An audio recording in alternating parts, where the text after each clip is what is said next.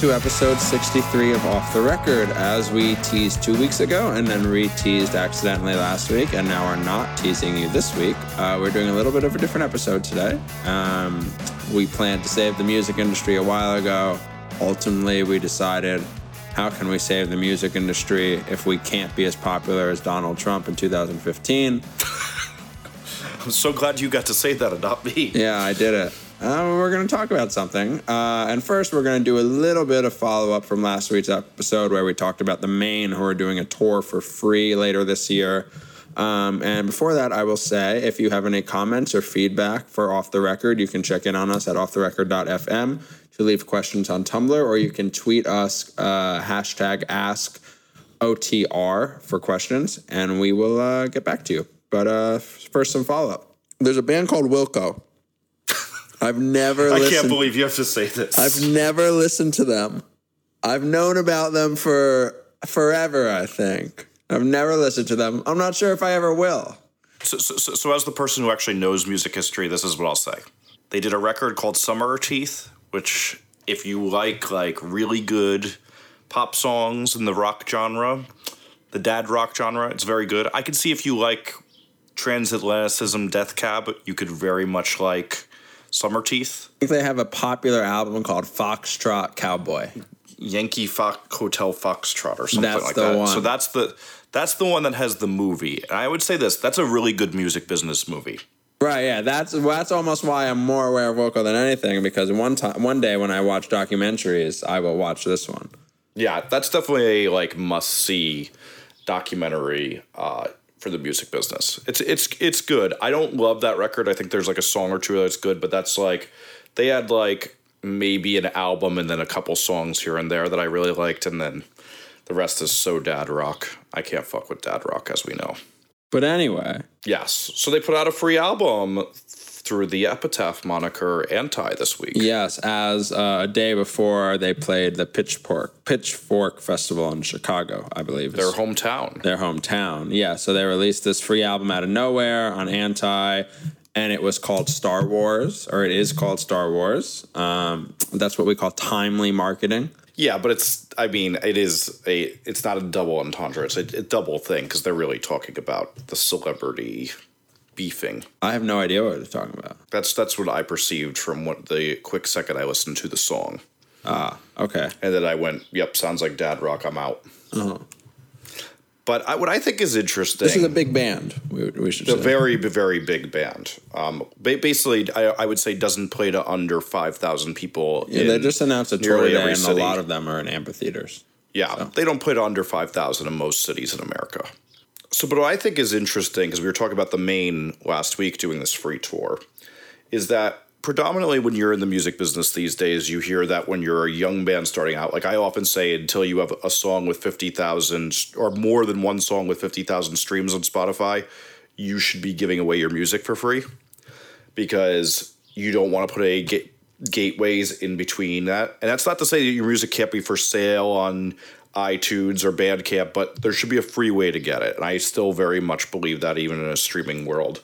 But what I think we're seeing now is that there's a lot of bands being really smart about knowing, like, hey, we've kind of plateaued. We're playing to the same people. We're not getting as many new fans as we get. What can we do? And I think that that's really what you're seeing the Maine do with this free tour is this will get them out to a whole lot of new people and get them new fans. And the same thing with Wilco is this is probably going to get them a good amount of attention and new fans.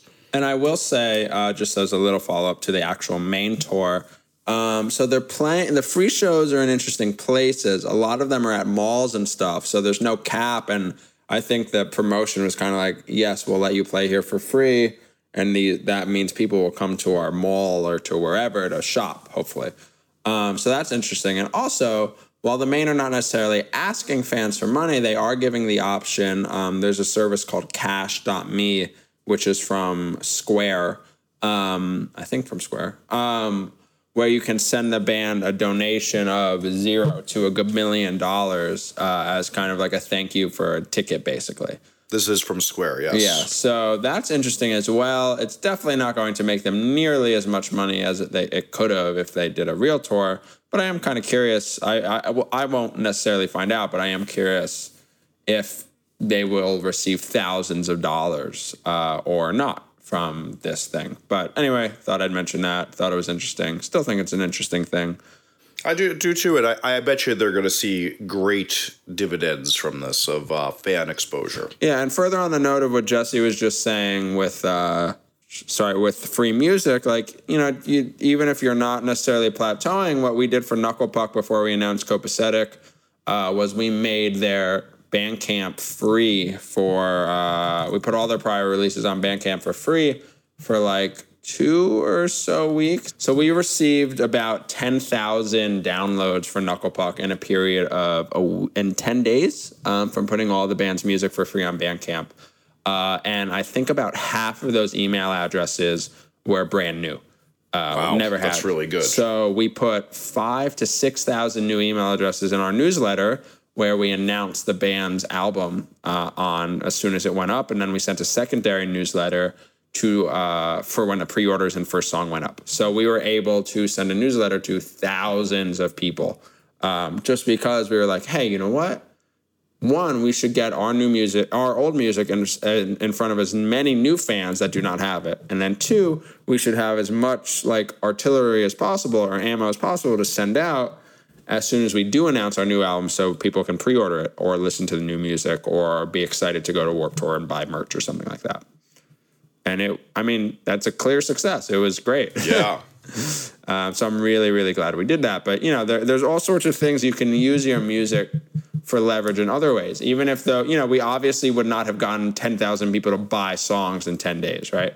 So the fact that we can leverage those, all those download addresses to buy music or come to a show, and those email addresses, unless you know people delete them or abandon them, do not go bad in the future. So those are, it's a, you know, it's a no-brainer long term, in my opinion. Did you see that really interesting statistic about the Hillary Clinton 2008? Oh 2008 my emails? gosh! Yeah, you want to you want to tell the Democrats? Yeah. Well, so um, there's a really interesting statistic about the emails Hillary collected on her 2008 campaign, and uh, it was. Well, now I have to get the real I numbers. think she had two million email addresses, and now only a hundred or two hundred thousand of them are still active. Or that's the general point, at least. You know. Yeah, I want to say that that was what it was. Um, but I think that that's an interesting thing as somebody, um, one of my email addresses that I don't write from, but that I do keep active, uh, my mac.com address. I mean, I've literally now, I think I've had that since 2002 or one. I wasn't even born yet. So I, I just think it's funny. I always think it's funny too when people abandon an email address instead of getting it to forward on to, to their new one. Because it's it just seems ridiculous to me. Because I mean, I guess it's also because I've been in business for myself, and I my business goes off of people being able to contact me. I agree. I I will just say though that like that Hillary stat was kind of insane to me. Like like to me those are either spam email addresses to begin with or like man did everyone like I don't know. I guess maybe everyone just maybe everyone just stopped using Yahoo. A lot of college kids. I think that Oh, that might that's be a the good reason actually. College. I didn't think Col- college kids and people moving from Yahoo to Gmail, or get just started to use yeah, their yeah, job just email. like a ban- uh, you know, if I had my Drexel email and it gets de- you know, if it gets deleted in a year and a half or something like that. yeah, Yeah, it's interesting. But yeah, man, imagine having oh god. it's a rough one. real it's a real, one. real, real rough time. Yeah. So on to the the meat of the show. So throughout the time we've done this podcast, it began to become grimmer and grimmer as we discuss how badly musicians were compensated, but also, you know, I don't believe there's any way forward but streaming music. Um, Stuck between a buffer and a stream. That was not good, dude. I know. I thought it was going to be you, good. You, you've then been I- batting pretty high lately, but I that was definitely I a gotta- swig at a serious Yeah, it's probably what I get for seeing Taylor Swift last week.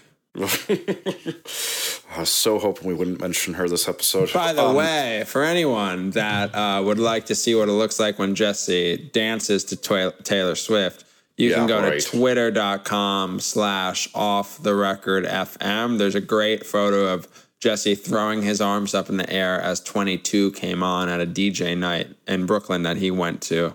I think it was actually Sugarcult Memory, dude. Oh my God. Do you like Sugarcult? That song is one of the best pop Isn't songs that of all time. just That what song is amazing. That band honestly had hits. Like, whew. I don't know. They, they- they had a lot, just like you, a lot of misses. But when they got a hit, man, it was out of the park. Like that song fuck is you, like Jesse. one of the best, best pop, like pop with a capital Yeah. P O P punk songs. it is on just. And even that Neon Tree song he co-wrote's really good. Yeah, that guy has money now for sure. Totes. So at some point, it hit me that musicians as a whole in a nonprofit should own a streaming service because what's going on with the compensation right now and the lack of musicians say in it is kind of disgusting. So I went about trying to design what would be my ultimate music streaming service to compete against Spotify, Tidal, Apple Music, etc. And I spent I think 3 to 4 months of my brain space kind of taking notes and writing up a 20-page proposal on what this would look like. You brought it up to me. I heard about it a few times. Then I didn't hear about it and thought it was maybe dead. And then months later, it reemerged, and I read more than I ever had for in four years of college. You- meaning he read tw- uh, 20 pages where most of them were half pages written. It was it was mentally exhausting. what the long and short of it is one of the things I came up with is that this should be a nonprofit owned by musicians almost as a union so that the musicians are making negotiational changes for this. So sadly, and the reason we're talking to you about this now is I realize that this is not possible because the major labels are a disgusting cartel. Um, right about the week that I sent this to Zach, in fact, I shouldn't say not right about the week. The day I sent this to Zach, an article came out from Turntable FM's CEO where he discussed that basically what happens to you as a music streaming service is you have to pay a large advance of your venture capital money in order to get the major labels to not sue you. So when we see that $20 million that Sony paid the major labels, that's basically a bribe to not be sued, not have Spotify be sued by them, is basically what he was saying. And this has been a lot of the reports of this. Yeah, it's a really interesting thing. You can't just create a service that sells or streams or something, even if you're going to pay it out, mm-hmm. because it's more like a club that you have to be let into. And at the same time, in order to be even let into that club, you have to have your full product anyway. So it's it's and and if that and so you kind of need to break. It's not a law, but you kind of need to you know risk your whole livelihood and being able to be sued to have a compelling like a major label isn't going to let you stream your music if you don't have a compelling product in the first place. But you can't have a compelling product if you don't have users or interest or whatever but you can't necessarily what you have to either uh, be doing something that the major labels are not happy with or have your back, back so broken towards major labels that users aren't going to use your service. Is that an accurate description? Yeah. And so with that, what I was so it, I did some research and it costs twenty million dollars to build the first iteration of Mog. Mog is now Apple Music after it became Beats Music. Not too It bad. then uh, same thing with Rdio, same thing with Spotify. So the other thing is, is because this was going to be a nonprofit, venture capital wasn't going to be very interested in this. So venture capital is where all those services got their first money. But I could get free donations that are tax deductible from it. So that's how I figured I would try to raise this money. And I figured because we would then not have to pay taxes on it, we could get a leverage. But what I overlooked until I sent it to uh, Randy Nichols uh, is that none of these companies are paying taxes anyway because they're not profitable yet. And I was grateful for him to point that out to me because I did overlook that. That is just so sick, but not in a sick way. Yeah, so, and you know, they will eventually have to pay taxes, but I figured this would be a way that would get this to be more fair. And one of the other things that's really frustrated me that I had built into this is that, as any of you know who've put up music, um, that in order to get your music on these services, for the most part, you need to pay a service like TuneCore, CD Baby, DistroKid, or Reverb Nation to put your music up. Which most of these services, aside from DistroKid, cost about fifty dollars a year for your record. Yeah, and beyond that, they have like none of these services take percentages, but That's not true. CD Baby takes ten percent. oh, sorry, I, I don't use CD Baby.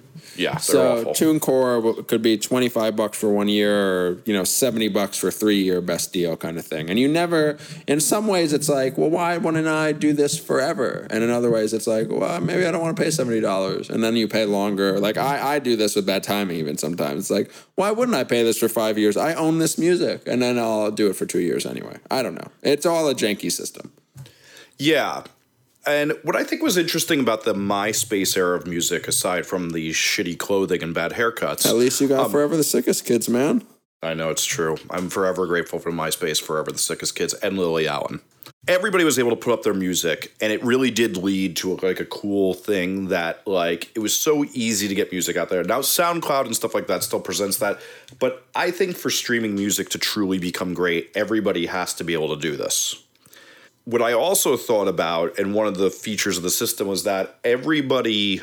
So let's say a celebrity let's call it Brangelina, decide they're going to make a mixtape about the songs they fell in love through.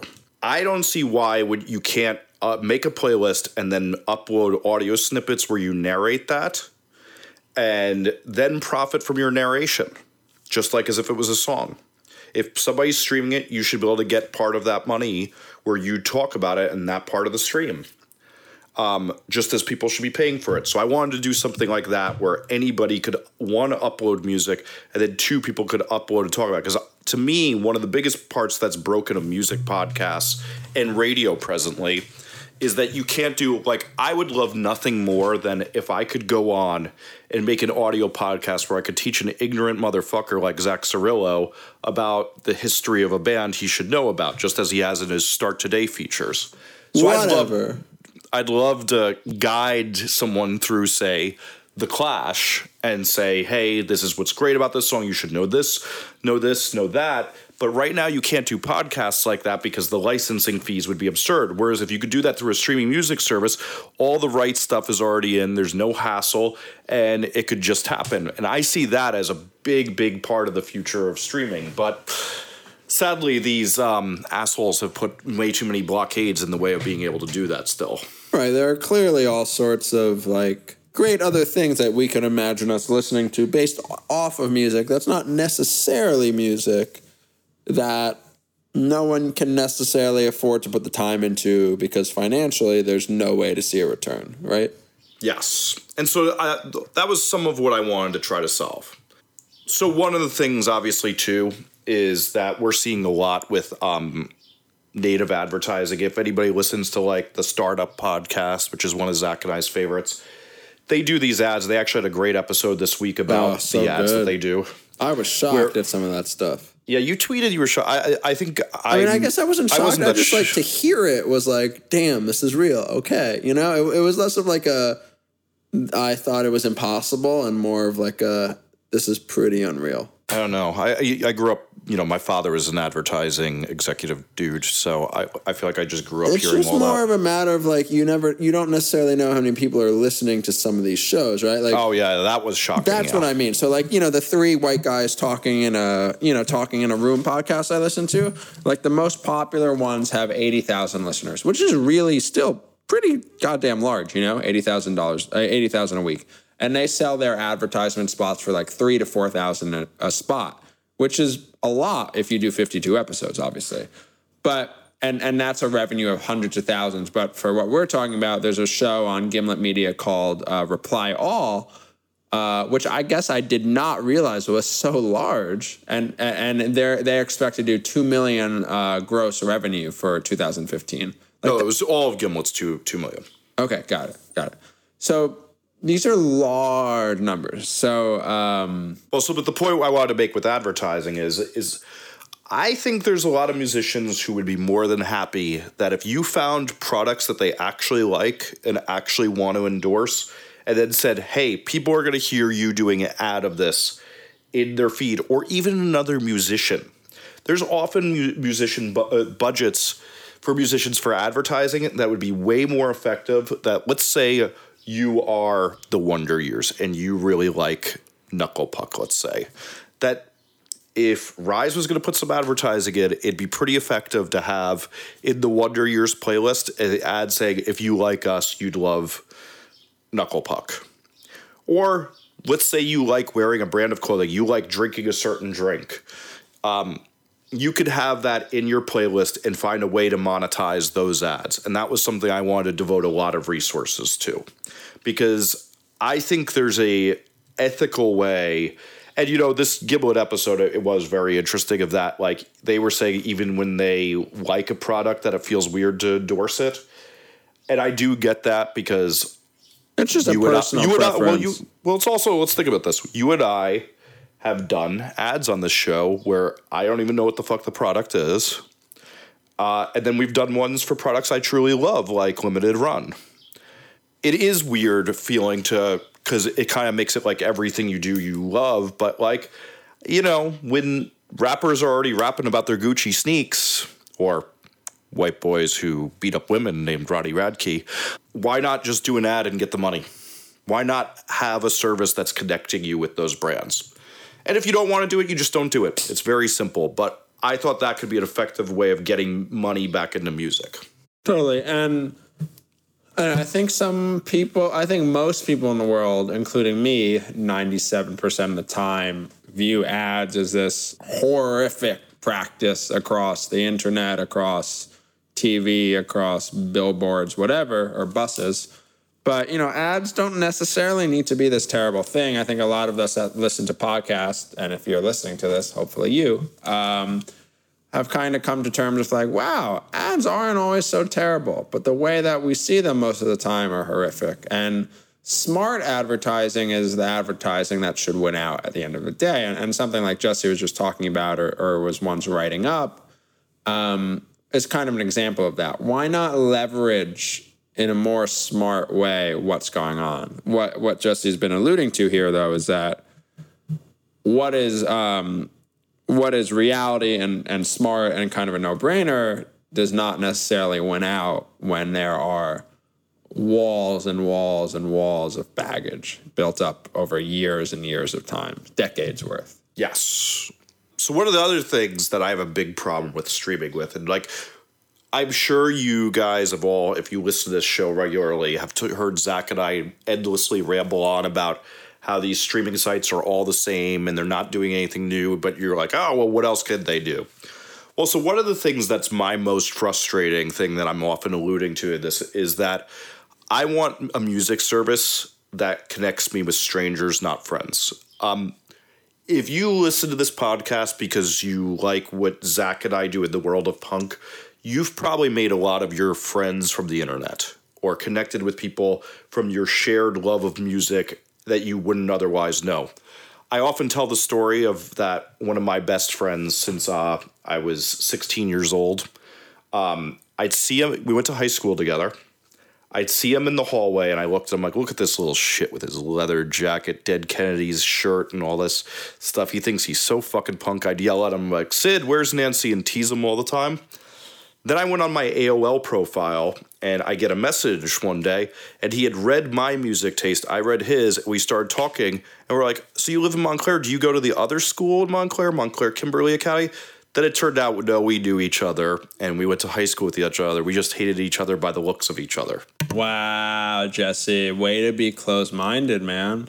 Well, but he looked like the type of punk kid I hated at shows, like the fucking fashion punk losers, and I was more into the music and the politics. Kind of on that note, I was at a show last night. Oh, just see, I went to two shows yesterday, and one of I, I saw that. It was it was a rough day for me. One, I went to Warp Tour for ten hours, and then I went to a show for three hours, and I, uh, I my life hurts a little bit. But um, I will say I was at the show, and one of the bands said something on stage about like knowing people through music, yada yada, and I was like, man, I wonder if I'm friends with anyone in 2015 that is not tied to music. or you know through the internet of, through music you know in some kind of way and i was like i don't know that i can think of anyone Yeah, the majority of my friends are Todd, who I wrote my book with. Uh, I was on a message board and I met his bandmate, and they came in to do drums. Like everybody I'm friends with for the most part is because of the internet and music connecting me to them. You and I too. these streaming services aren't doing that. Instead of seeing the idiots I that randomly friend me on Facebook, what they're listening to, I want them to show me the person who's most similar to me and what they're listening to so I can get recommendations on the other things they're listening to. And I want them to enable me to talk to those people.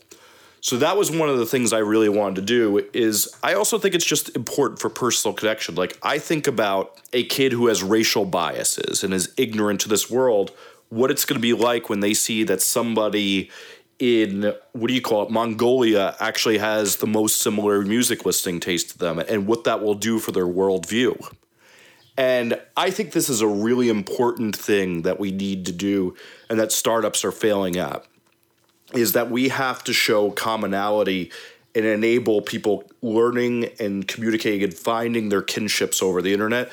And music's one of the strongest kinships. I think of how many people I enjoy that I've met through this podcast and Twitter from putting up articles that I really enjoy's brain and reading what they're thinking each day. And that's through this. And all of these services are failing us in that way.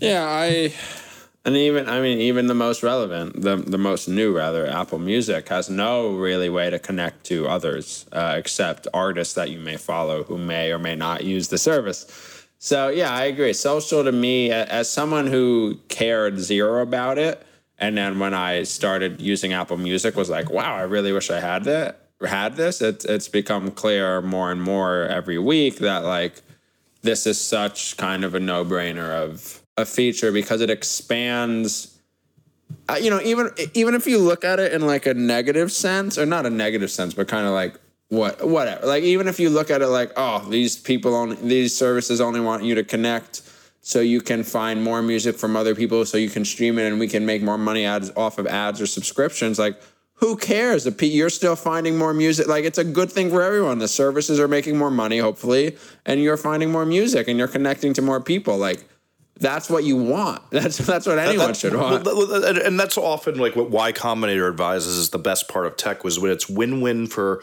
both your users and your profits. That's what you're really looking for in tech in tech and that's a lot of your goal is that a product your users love and benefit from and that you profit from. That's that's the that's the jackpot. Right, right. Um, and I, wa- I wanted to say, like, you know, I think one of the saddest things was that SoundCloud had something like this, where SoundCloud wasn't necessarily introducing you with an algorithm to people who are similar to you, like I would like to see, but there was these groups for micro genres, and this never really caught on in punk the way I'd like. But in the dance stuff I listened to, is like there'd be groups for like the most obscure genre of a genre of a subgenre stuff, and what would happen is you know you could submit to them or the you could submit to the admins and then they'd choose the best stuff that was submitted to them and put it down the pike. Or if they were an open group everybody could just post in and the admins would then have blogs and that's how they'd find what to post to their blogs.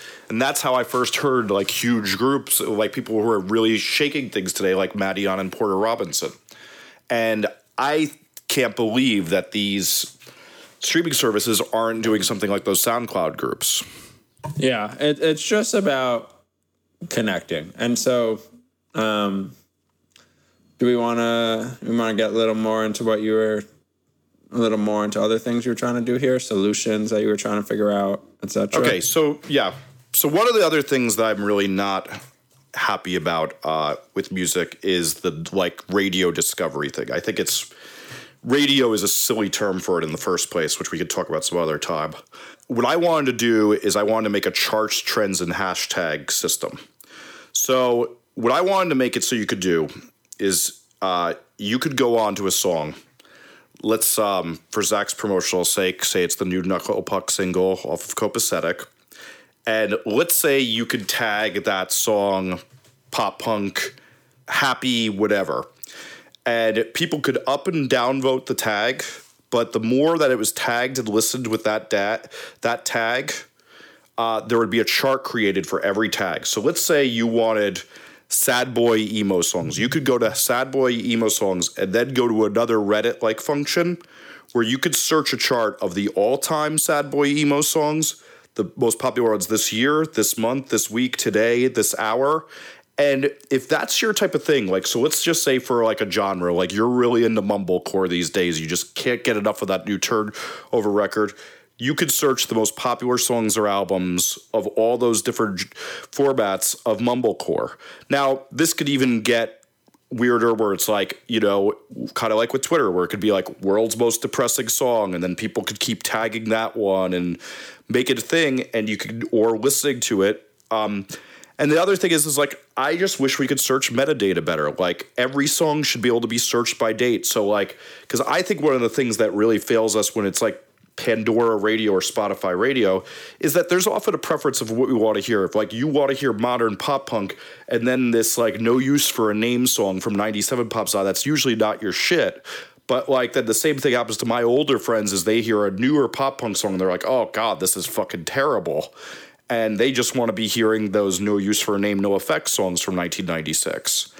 And I want to make it so that you can search these things and then find a chart and see what's working and let that be your sortability. And I wish this was on YouTube. I wish this was on streaming. I wish this was on everything because it makes no sense that it's not. And it would also totally open up the way the Billboard charts are done. Is like imagine if you could have a saddest song chart every week or a pop punk chart every single week and see what's doing best on that. Like that seems really interesting and cool in this business and could help people find stuff they like way better. Right. It's all about like you know it's kind of like with any sort You know, it's the same thing for Netflix. the the better.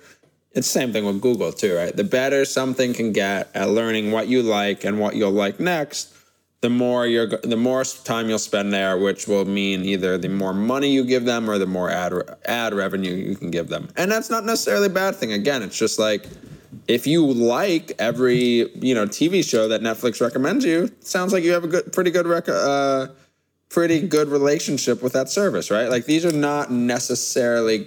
I mean, does anybody like most of those ten picks though? No, do you like theirs? I don't know. I I just like TV that I would go out to pick to watch.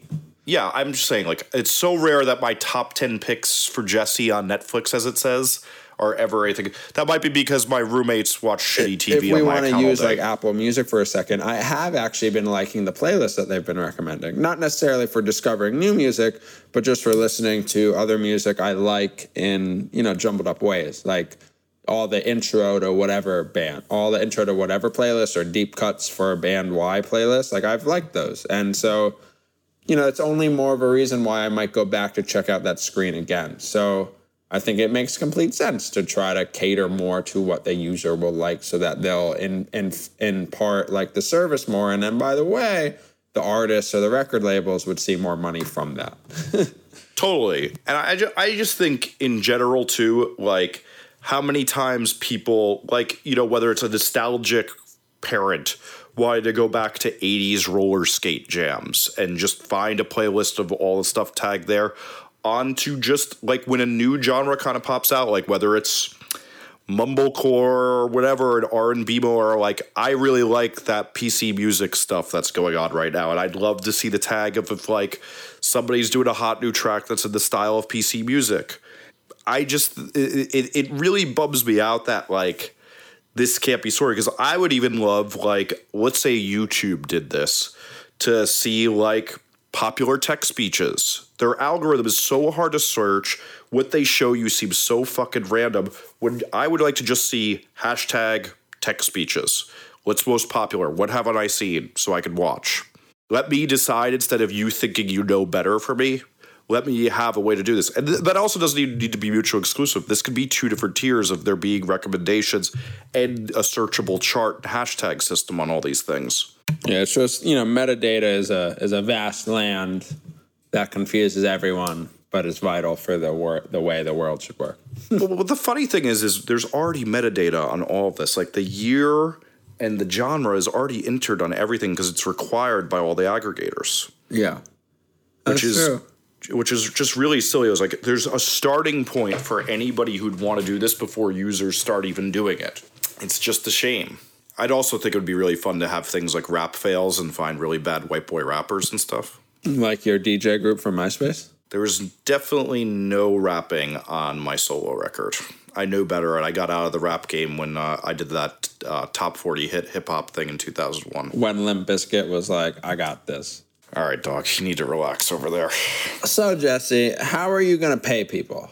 So I thought one of the other things is is obviously getting the profit system down. Like I thought the lack of taxes, the nonprofit, the being able to get donations. But one of the other ways I wanted to slim this down is none of these services are open source right now. So if the music community was able to help develop this, I figured that could cost cut down some of the costs of uh, you know, it's kind of ridiculous when you see how much money Spotify pours into engineers to make this product. Um, it, it, it literally is like ludicrous how many people they have working on this. When you see like something like, you know, the way Firefox or Chrome has been able to be developed through making extensions and making things like that that make the services better. I wanted to cut the cut it down by doing that. And then the other thing is too is is I felt like if we could get a higher payout, so many of the artists would leave the lower payout systems or at least force them to go up, which would have been mission accomplished as well. Because I really wanted to do this just to drive up musicians' profits for these services. Because after we did that episode where we figured out it was 84 times to get paid for a song, it got it's pretty daunting. Basically, doing a lot of cost cutting and then employing. So, if people don't understand what open source is, open source means that developers outside the company can offer and things. Firefox, the browser, if you used to use that, was a great example. Is they'd offer up new builds, and people will have done things to optimize how it is. They would test the build, and then once the build was functioning, they would put it up and let that be out there for it. There's extensions for it that are all able to be built on top of it. So that was one of the main things I wanted to do because I think Beats and Mog had an API and stuff like that that allowed you to do some certain things. And obviously, Spotify has the app section, but that's even really hoarded over. And I don't always think open source is the greatest thing. I mean, that's why Android phones suck so bad. Um, but I do think that having an alternative, like just like we've been saying, like it'd be nice to have some sort of alternative instead of three services that are mostly the same.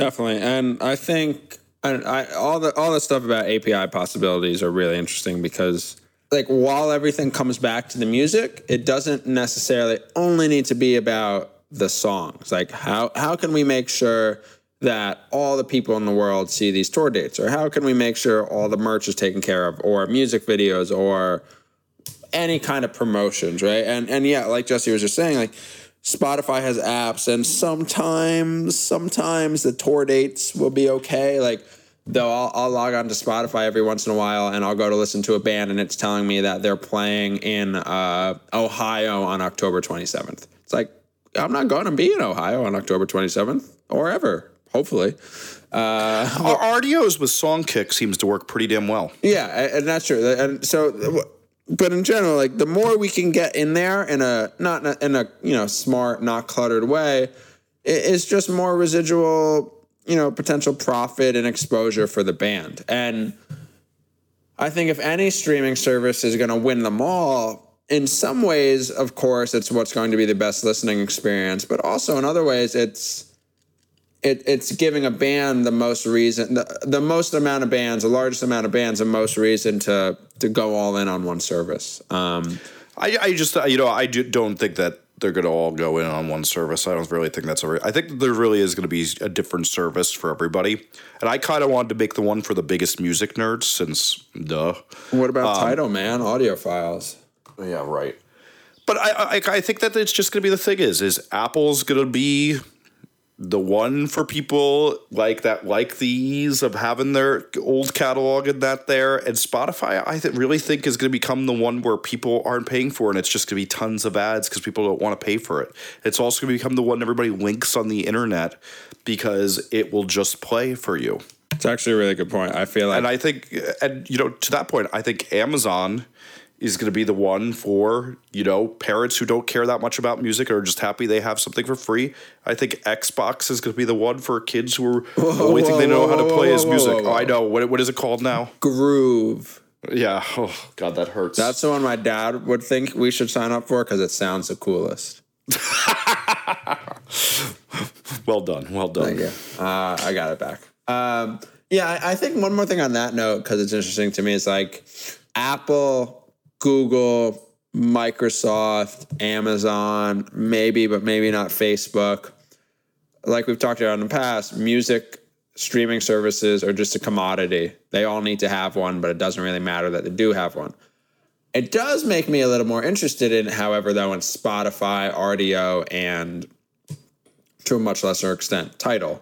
Um, because, like, you know, Apple, like, this is the thing uh, iTunes makes money for Apple. I assume Apple Music will make money for Apple. But even if it lost money, it would st- it would be a loss leader to get people to buy iPhones, which makes them money, right? So which is great. But I wonder long term if all the massive services in the world have streaming services, if there is really room for more than one larger non non commodity streaming service to exist, right? Like so Spotify continues and continues to get tons of users, then it would probably be hard for them to go away unless they never can turn any money around. But like Rdio and Tidal, if you have all these other services and platforms that you may trust more, I, I just don't know that there's necessarily infinite amount of runway for them, if that makes sense. Yeah, no, I, I I could see it. I just still think that there's going to be numerous services. I agree. I mean, if you think about all we those- keep we keep seeing conflicting reports that Facebook's to have one. I don't actually believe Facebook's to But if you one. do think of all those services, I mean, like if all those giant powers have streaming services, those are like six right across the board, right? And so that, Yes. like, that's already a lot. you know, that's more than we had iPod competitors, for example, you know, or computer competitors. So it's like that's already a lot. no, well, no, we used to have way more computer competitors. yeah, yeah, than yeah, that. yeah, yeah. We used to, not now though. Um, so yeah, I, I think it's obviously interesting, but also to that note, it's going every every single day that goes on, it's going to be incredibly harder for someone to break in, right? A new service, which maybe Oh goes yeah, along every with day what that we're goes saying goes here. on. This this. oh, I mean, you know, but it was always funny to me when people say that because that's what everybody said during MySpace's peak, Hmm. and LOL. That's you true. know. That's true. No, I mean, really, wasn't really, I mean, really. Uh, d- w- w- let's even keep it real here. I can remember tech blog posts that said Friendster now owned the internet, right. and you know, the only thing Friendster owns is a password of mine that I can't figure out how to take down pictures of an ex girlfriend with. Whoever I was dating in 2000 and I are immortalized. forever. But I, you know, I will say something that's different. Then is like there were a few streaming services, but there weren't a whole uh, a few. Sorry, there are a few like social networks, but there weren't like dozens at that point, like there are now with streaming services. And social networks now are a lot different. Like we we've kind of uh, segregated them into different categories. Um, but that's a little not necessarily the point. Yeah. So to get back into this, I think one of the so the one thing that I will say that Apple Music uh, solved for me was uh, I really wanted something like Connect, and they made that. I really think bands it needs to be that if you listen to a band, like if you listen to an album more than three times, there should be able to be a thing on your preferences that says I listen to a band more than three to five times, maybe ten times, whatever you want to set it to. I want their news to come on a tab for me. That's the one thing Connect didn't do that I wanted to do is I wanted to have something like Connect, and then whatever you post, I think that you should be able to set a thing that says after three times I like this band, and then their news is there, and they should be able to link you to a newsletter, show you when they put up new merch, a remix, a new album, updated a playlist, whatever it is, you should be able to do that. And then you should be able to, just like Facebook, say, show me less of this band, show me more of that band. And it should just be nice and customizable so you can see the news, but also not make it so hard to get news. Like, especially as Gmail has made, you know, these tabs now so you don't really see the bands you're on the mailing lists of because they go to your social thing. And let's be honest, no one reads their social box on Gmail. Um, I think that it'd be really important to, to have a music service that serves us all with the information that we all wish we could get from a, a band that we're passionate about. I hate nothing more, and I'm the king of seeing that a band played the day before or the night of a show I would have wanted to see them. And that's because I don't have an easy way for somebody as busy as me to see all this stuff all the time. Yeah, totally. Um, there's so, I mean, this is kind of like the most stupid thing to say, but there's an ever increasing amount of information, and it's harder for everyone bands, blogs, producers, Taylor Swift to keep in the mix and to keep everyone's attention. Just trying to keep getting those mentions up. Good. It's a good thing we don't get like a number for every time you mention Queen Fuck Girl. Uh, that ranks us higher on these things. Don't you wish we did? We'd probably get all sorts of Taylor Swift listeners. Yeah, you, you remember when Lauryn Hill said that she'd rather have her baby starve than white people buy her music? God, did she really say that? She really did say that. Damn, that's sick. She's an awful person. Anyway, I'd rather have no one listen to my podcast than have Taylor Swift fans listen to it.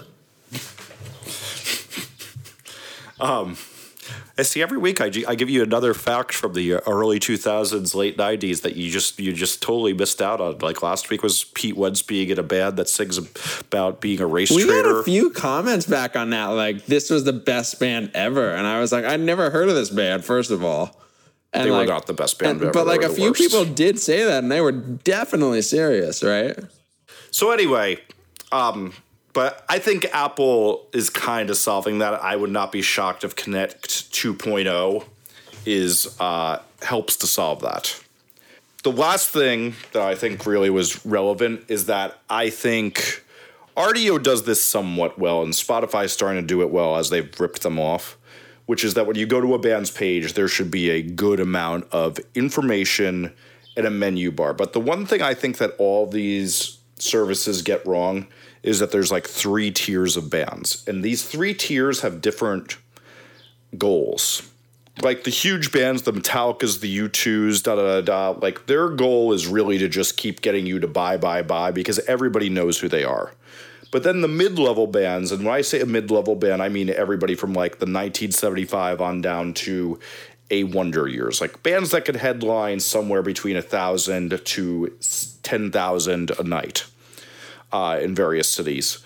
They have totally different goals than those bands, and then the small bands who barely have any fans have totally different goals. And I think you should be able to customize your menu bar to get people to n- do what you do. And I think that one of the things is all these services kind of assume everybody's just make tools for the U2s and the Metallicas of the world.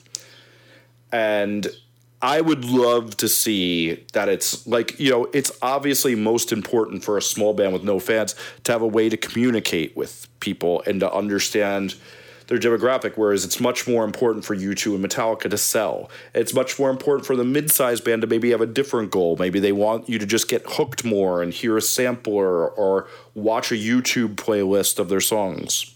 But I think you should be able to adjust that and like have a you know Facebook's now made this call to action button where you could do it, which really seems to just be catered to what type of brand you are in Facebook size. But I think all these streaming services should allow you to be able to do different things in that. So just more flexibility and more flexibility, and like I also think with two is like there's a lot of people whose only goal is YouTube subscribers right now. Yeah. They're not really in our genre, but it should be able to be like if you don't, you know, like if you think of it this way, what most of these services are doing now is they're allowing you to sell merch. Yeah, well, yeah. most YouTube stars don't have merch, but they would kill to be able to say, click subscribe to my YouTube channel right with one button right here.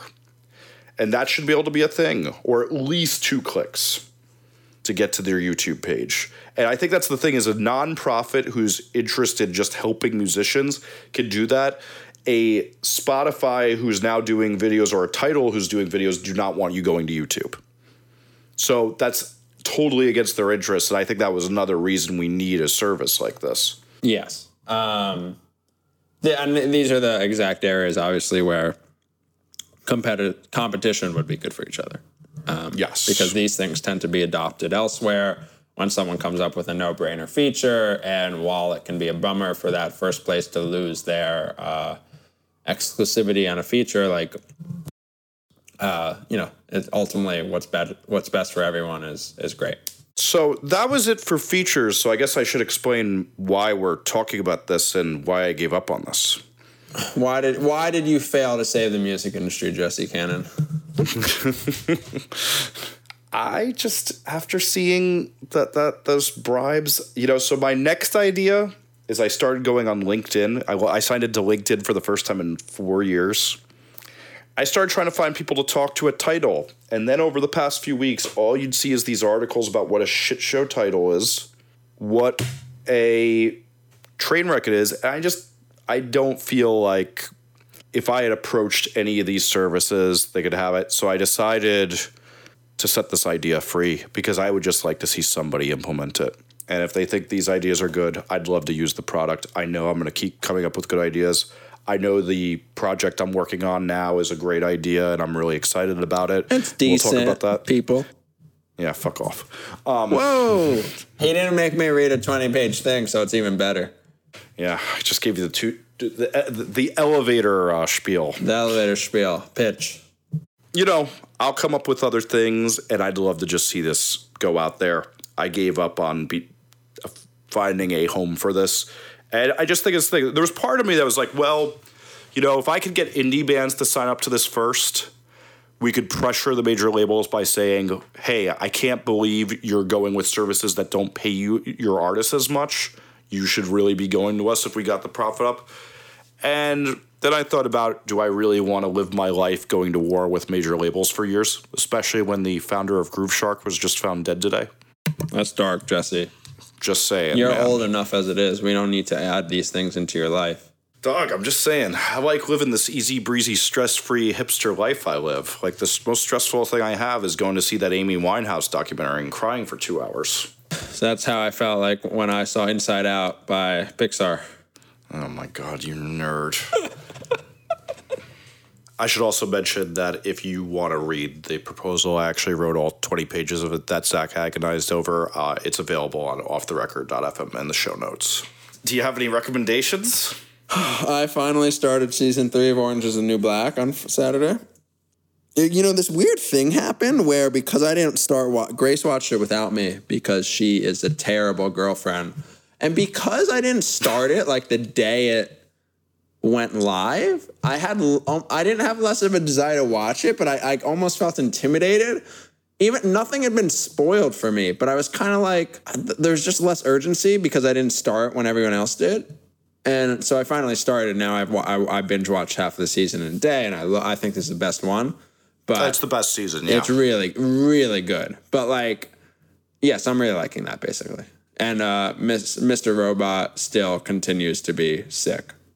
Yeah, it's the best show and on now TV. I, after episode four, I'm fully in on Fight Club. Oh yeah, yeah. I mean, there's no doubt about it that it, it's my. But I wonder if they're going to how long they're going to keep that up. I feel like it has to come to an end. Soon. I I, th- I think that's the thing is they're they're going to let they're to let it let it go after season one, and then it's going to continue to be a great show with that as part of the premise. Yeah, yeah. So I also read a tip on on Uproxx. They kind of tipped that hat. Oh, did I? Yes. Um, I think my only recommendation was Amy, and I already tipped my hat on that. Oh. I've just been watching tons of Two Broke Girls because I'm brain dead and I can't do anything else. Right when now. you tweeted that you had that, it was a shocking moment in my life. Or that Dude, you... it's about it's about Williamsburg life. That's how I'm living, dog. I mean, even though it's the most ridiculous shit on earth and nothing they do seems like actual Williamsburg, but I still enjoy it. And you know, I got a big crush I, on Kat. I, the, the, the, only oh, crush great. I have more than Kat Kat Dennings is Kerry Bishé on *Halt and Catch Fire*. Still, it's on my list. Oh, jeez. I may get into that in August. Oh, um, I've, I've, I've almost pushed through all my other summer shows right now, so that's next on my side. I use an I use a website called Sidereel, uh, where I track all my shows by episode, so I never miss anything. Um, and the that, fact that you can't do that by brain, you have no idea how much TV I watch. I, dude, I think I watch just as much TV no, as you, and I can still keep track of it because no, you know what I do as I illegally download, I do it, or if I hit play on the show and I see I've watched it before, I go to the next one. No, man, I, I have too many shows on too many networks on too many services. I watch. I no one watches nearly as much television as I do. And I'm not uh, bragging. You, you, you, I'm not bragging. It's just like Zach, it's I, bad. I, I, think you and I are two peas in a pod in this one. I think I think we're gonna have to ha, have to actually measure this one out and see which of us is watching more shows. To to see if you're actually right about this. All right, man. I uh, I'm mean, not, I think- again, I'm not trying to brag here. It's just I'm I'm I'm more saying out of curiosity. I'm not I trying to compete. 78 television shows on Sidereel. Those shows are obviously not all happening at the same time. Some of them have fallen Wow, maybe you do watch. Maybe you do watch more than me. I watch a ton. There, I am typically like in a fall or you know, in the you know, starting in the fall, I am probably watching 20 TV shows at one time. And I, and and you know those then rotate out because then some winter ones come on or summer ones come on. I watch an, an inordinate amount of television. And again, not bragging, just the reality of my life. I, I, I'm I'm gonna now give you this one because there's no way I'm watching that Yeah, much. seriously, no one watches nearly as much television as I do. Like, it's because I, I need the television because it's sent, just like you watching Two Broke Girls. It, it is my like, it is my uh, that is my binge drinking. and So, so see, I, so I just need something on in the background when I have to answer the stupid emails I get all day of asking, um, "What is a vocal up mix?" Take us out.